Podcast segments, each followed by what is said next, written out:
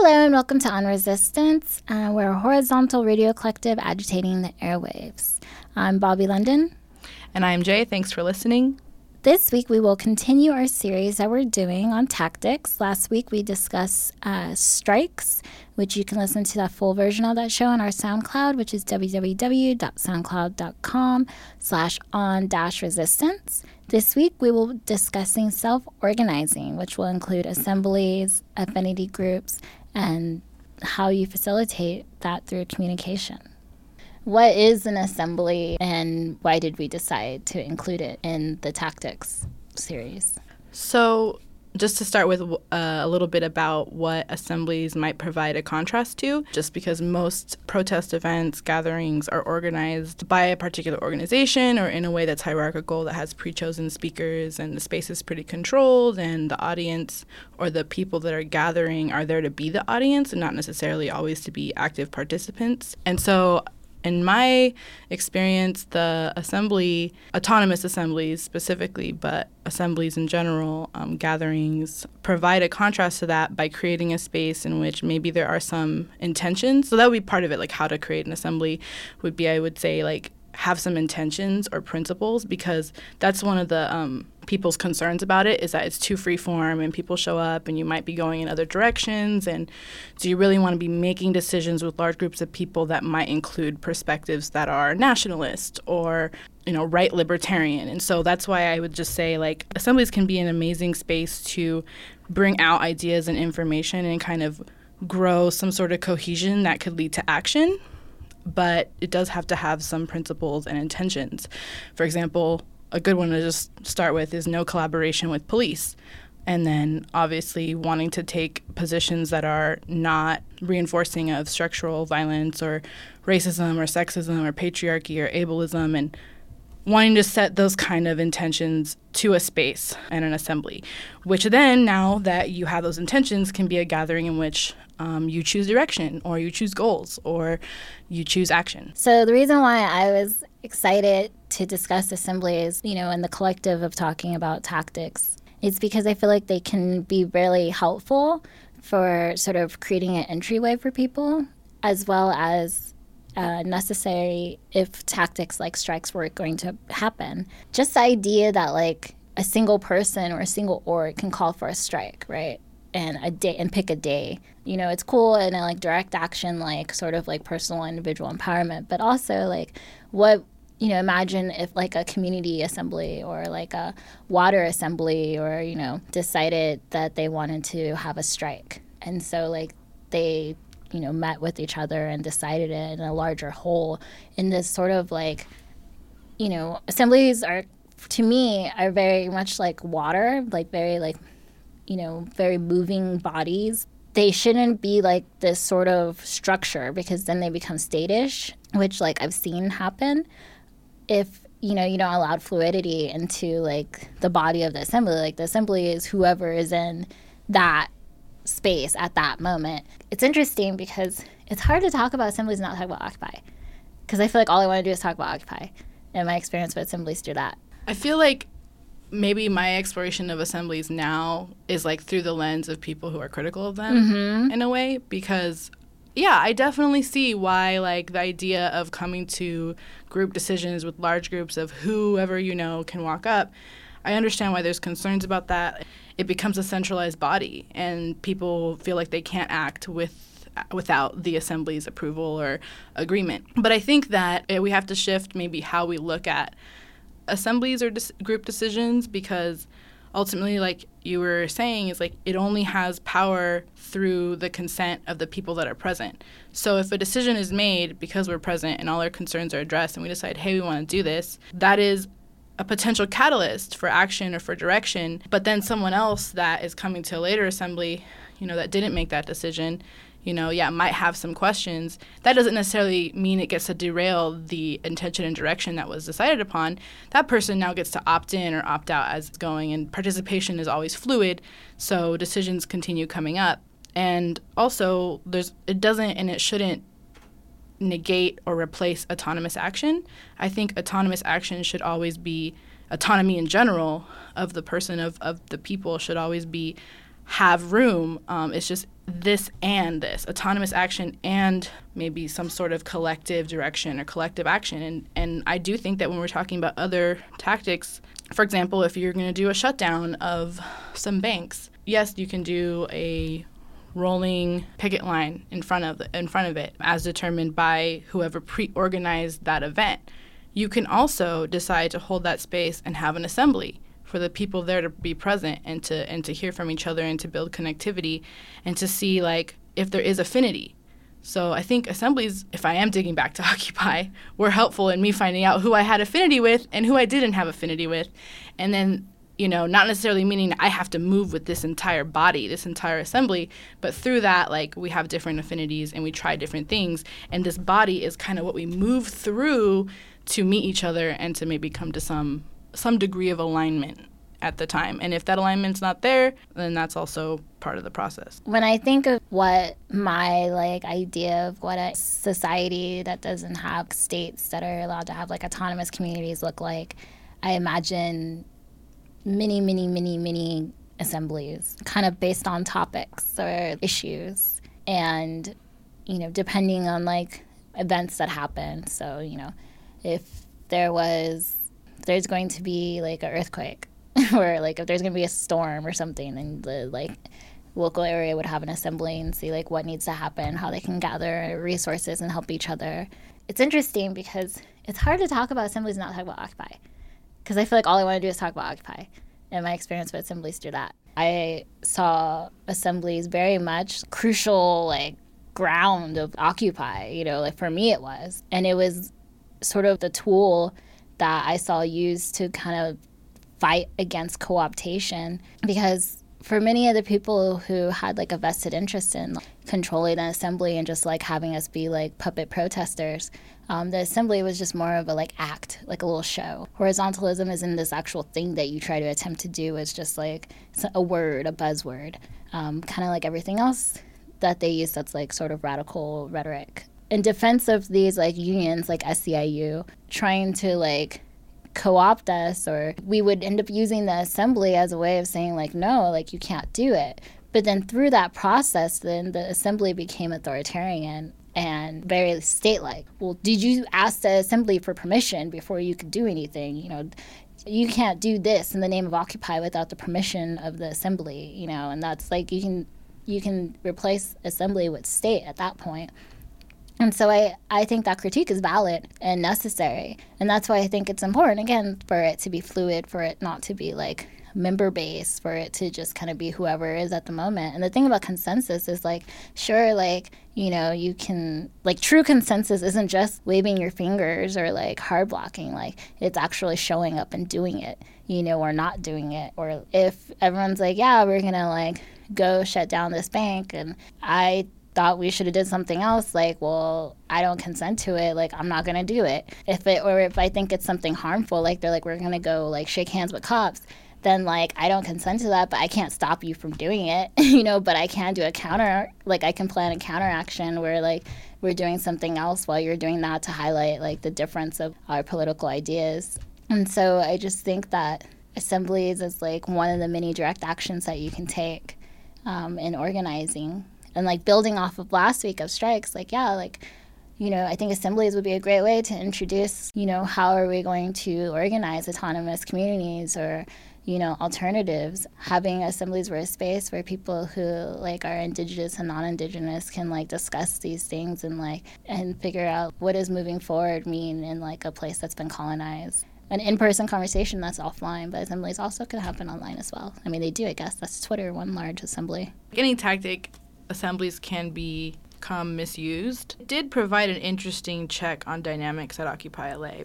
I realized that whatever the body of people gathered there, we weren't determining what the actions were. Established vested interests and organizations were calling the actions and then calling us to them. So there was no bottom up, like participatory driven process that was saying, what action do we want out of all these things? Sure, it's a messy discussion, but like, what do we actually want? What would actually be you know, our collective action. And so what happened is affinity groups started forming that were outside of the working groups. So I would just say like assemblies aren't meant to replace anything. Again, like how people organize themselves in affinity groups or in working groups or in what some might call committees. An assembly is another layer. I would say kind of like has different effects. So like if we're in an affinity group over here who wants police abolition and we decide to have an assembly on it, we're still kind of showing we're kind of setting some parameters or some intentions or some principles um, as opposed to if the context were changing and if there is like a mass liberal protest where they're you know gathering and saying we're going to defeat Trump and we're going to do so through established representatives. Yay! Like acting like it's different. And then we show up and we decide instead to have an assembly during their action. So, like, there's different effects and intentions of it. Or, or even like, this is something that, like, I think it's important for us not to take a patronizing kind of outside parachuting role during uprisings eh, because I think that stifles them.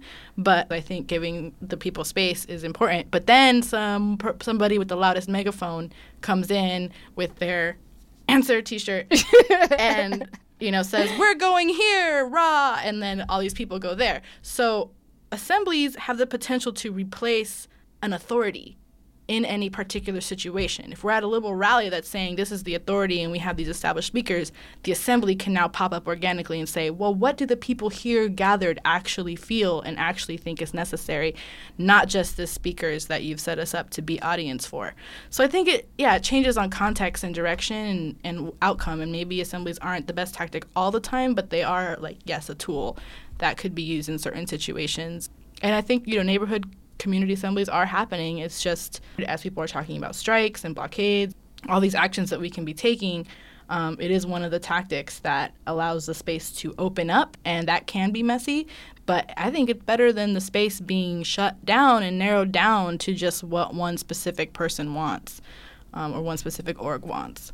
Because when you mentioned neighborhood assemblies, I participated in starting a neighborhood assembly, and it was immediately, like immediately, like co-opted by neighborhood council and then and just turned into like okay how can we like you know flesh out ideas like basically do the work for neighborhood council and then bring it back to them and see if they'll agree instead of it being well no let's make this something that nothing connected to like any of the local city government and instead make it actual you know an empowering space for us outside of that. So i, I lasted like two or three meetings um, there. I don't know if it still exists or what it looks like now. I don't necessarily think that that like we need to put on assemblies for other people. Yeah. I think that context is like the main thing is like okay, so let's say there's all this outrage because this horrible thing just happened and everybody wants to go to city hall or everybody wants to go to the neighborhood council an assembly is a good check on that like mm-hmm. is a good alternative to that because we're not going to have agreement in that assembly yeah we're not going to all be like now we're revolutionaries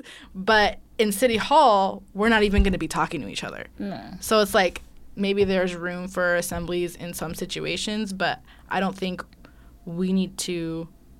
Because it's also, it brings up horizontalism and how, like, this world as much as we want horizontalism, like it isn't currently horizontal. Yeah. So it would have been cool to do the check in when we were on the march, feeling like, okay, they're just following us. Like, I don't feel comfortable. Like, in my head, I was like, I want to dip, but like, I organized this so I can't dip, you know? And so that moment, it would have been cool to be like, hey, how does everyone feel? You know, do yeah. you want to dip out or not? I mean, that's like a whole other thing about like also the organ, the pressure of organizing things and kind of the, you know, there's a lot of territoriality around organizing and then once you call for something there's all this pressure on you like oh you called for something. We've talked about before how like if you don't call for something an authoritarian organization will definitely call for something. And so i feel like unfortunately what ends up happening is people call for assemblies and those things in contrast to those authoritarian orgs setting an agenda and limiting what's possible but maybe the thing is an assembly is a tactic but it's not the strategy. So like it should be a spontaneous assembly to discuss this this thing has been discussed now we go forth and move on it. But now it's not a recurring body in some cases but that is where people people talk about assemblies as a form of alternative governance. Mm-hmm. and so it really has to be opt-in and maybe that's how you govern yourself by using an assembly but that doesn't mean you now through that assembly have authority over your neighbor right? Because you didn't go to the assembly tonight, so like you didn't know that we voted actually. You know, and to that's like, how it was at Occupy. yeah, you know, like oh you, but you're like, hey, I didn't know, or you had to like rush down to go to like the assembly because they were gonna make some decision that was going to like try to like purposely affect you from being a part of a committee or something like that, and so you're like, oh, I heard they're you know, we're deciding tonight what we're gonna do on this, so you gotta like hurry and run so you can try to like hard block it, and it's like what what is that? So yeah, I don't. That makes it sound more like an organization, like Yeah. an organization that's run through assembly, Yeah, which is like which makes sense because eh, there was a bunch of Marxists. You know what I mean? There's a bunch of statists, so you have to think about like the politics of the people who were involved. So of course, like my like wide-eyed self didn't realize like but like the political aspects of the people who are involved. It's like yeah, no, they were purposely trying to make the like assembly a state. You know, like a central body. yeah. because that's their politics, like their status. So it's like, yeah, when you have a bunch of like Marxists, and it's gonna happen. I just remember there being so much, um, and like that's like where I think it comes in is like where you do have large amounts of people, the quote unquote mass that comes out, and then you do have like people with more institutional power trying to set direction, and then what is going to form up in response to that. And so I guess we should look at the other things that formed up that weren't the assemblies only. It was affinity groups. There were the the different sections of camp that named themselves different things and organized themselves in different ways sometimes our conversations raise more questions and i think that's okay because we're not necessarily in the business of providing answers Yeah. but kind of just drawing out the questions and trying to figure out what the experiences have told us or what we're learning So another way of self-organizing is affinity groups, which um, was mentioned a lot before in the General Assembly portion. And affinity groups, for me, the way I define it, is just people that I am in solidarity with, who I trust, at least trust enough to be at a protest and do street action with. In the context of like actions, I feel like they have to have, I know they won't talk to the cops. I know that if I get arrested, they'll have my back. Like, I know that, you know, they're not going to peace police me. That, like, basically, like, that we're basically trusting our lives with each other, you know? Like, we're trusting that, like, we're going to be supportive and there for each other at that moment and that we're kind of on the same pace when it comes to being out of action. For me, that's how I kind of see affinity groups. and i feel like you could use it in different ways too. So you could have a general affinity group like oh this is the affinity group that i roll with. But also it could be like based on situation. So like let's say there's this rally coming up and you know that you want to have a certain presence there or you know that you might get harassed or peace policed there. And so you know there's like a uh, an intentional group of people that you can yeah have some sort of degree of trust with. And i think affinity is defined by you. So what what are your you know intentions and values? And and having some overlap of tactics i found is very important. And then like for example like an affinity group just as, as an example is we used to try to do this uh, thing called anti-op block. It's like anti-oppression block. And we had specifically an affinity around like if any one of us wanted to go to something but felt like there were going to be people there that maybe there was um, had been abusive or there was potential issues with then um, that person would check in with the group and be like hey i want to go to this thing. Does anyone else want to go to this thing? And then essentially all we would do is go together and just be there together and hold space together but we would check in before during and after because we knew that you know someone was there that someone wasn't comfortable with but they didn't want to be bullied out of the space. They didn't want to feel like they couldn't participate because the other dynamics would be present and so in that specific case that affinity group was for that purpose um, of providing support so people didn't feel like they didn't have to go to things but again it could be for any for any intention They also can, it's good if you can go to actions with an affinity group, but also they can kind of form while you're at an action or protest or march, whatever. I've had that happen where I was I was there by myself and through sort of you can tell how everyone else is reacting towards someone else. I remember I was at this one march and there was this person who was kind of taking this leadership role and I thought it was like sketch and then you kind of like look around to see who else is noticing that this person's being sketched and then through that you guys are all sort of kind of like, yeah, you know, this person's sketchy and then now you have affinity with each other through this, you know, hierarchy trying to put their authority over the march. And then you can work together in a layered way, understanding that you just met these people and they could be undercover trying to purposely like infiltrate you.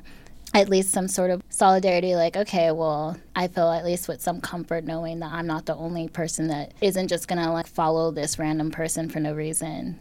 There's layers to affinity, I feel like. And it's also helpful if you have an individual buddy, so it's you both can kind of check on each other.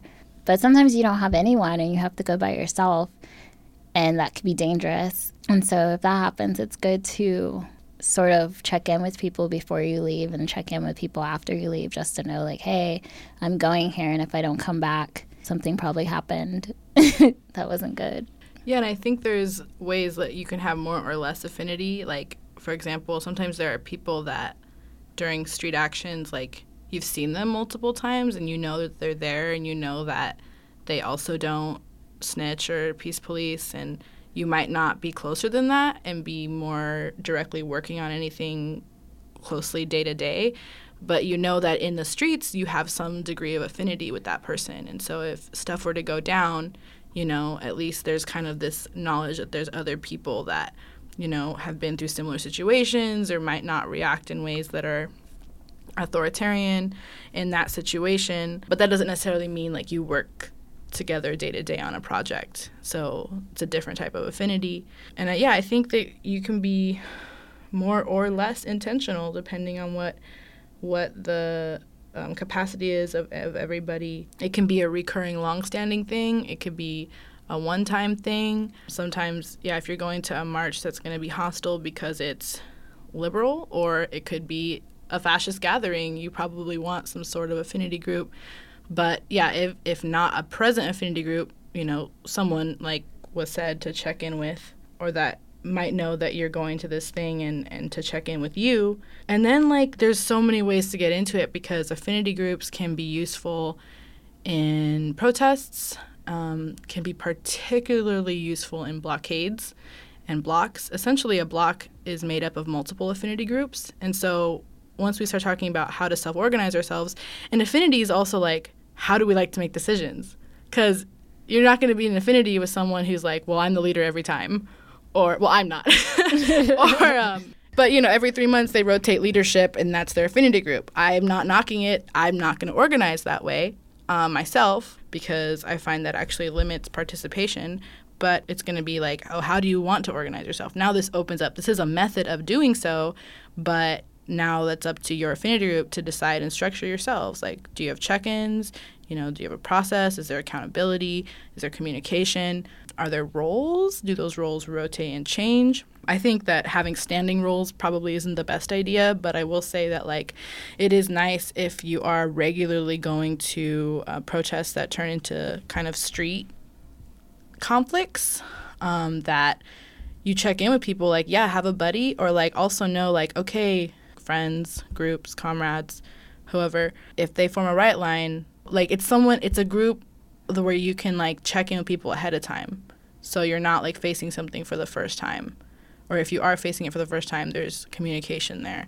Or like you and your buddy know that like if a riot line forms, you have to get out you know and then maybe the other two people in your affinity group are like well we're willing to stay until everyone gets out or and another person in the affinity group is like, well, I'm specifically there to watch the police and to communicate with anyone if I see any snatch squads forming or operations like that.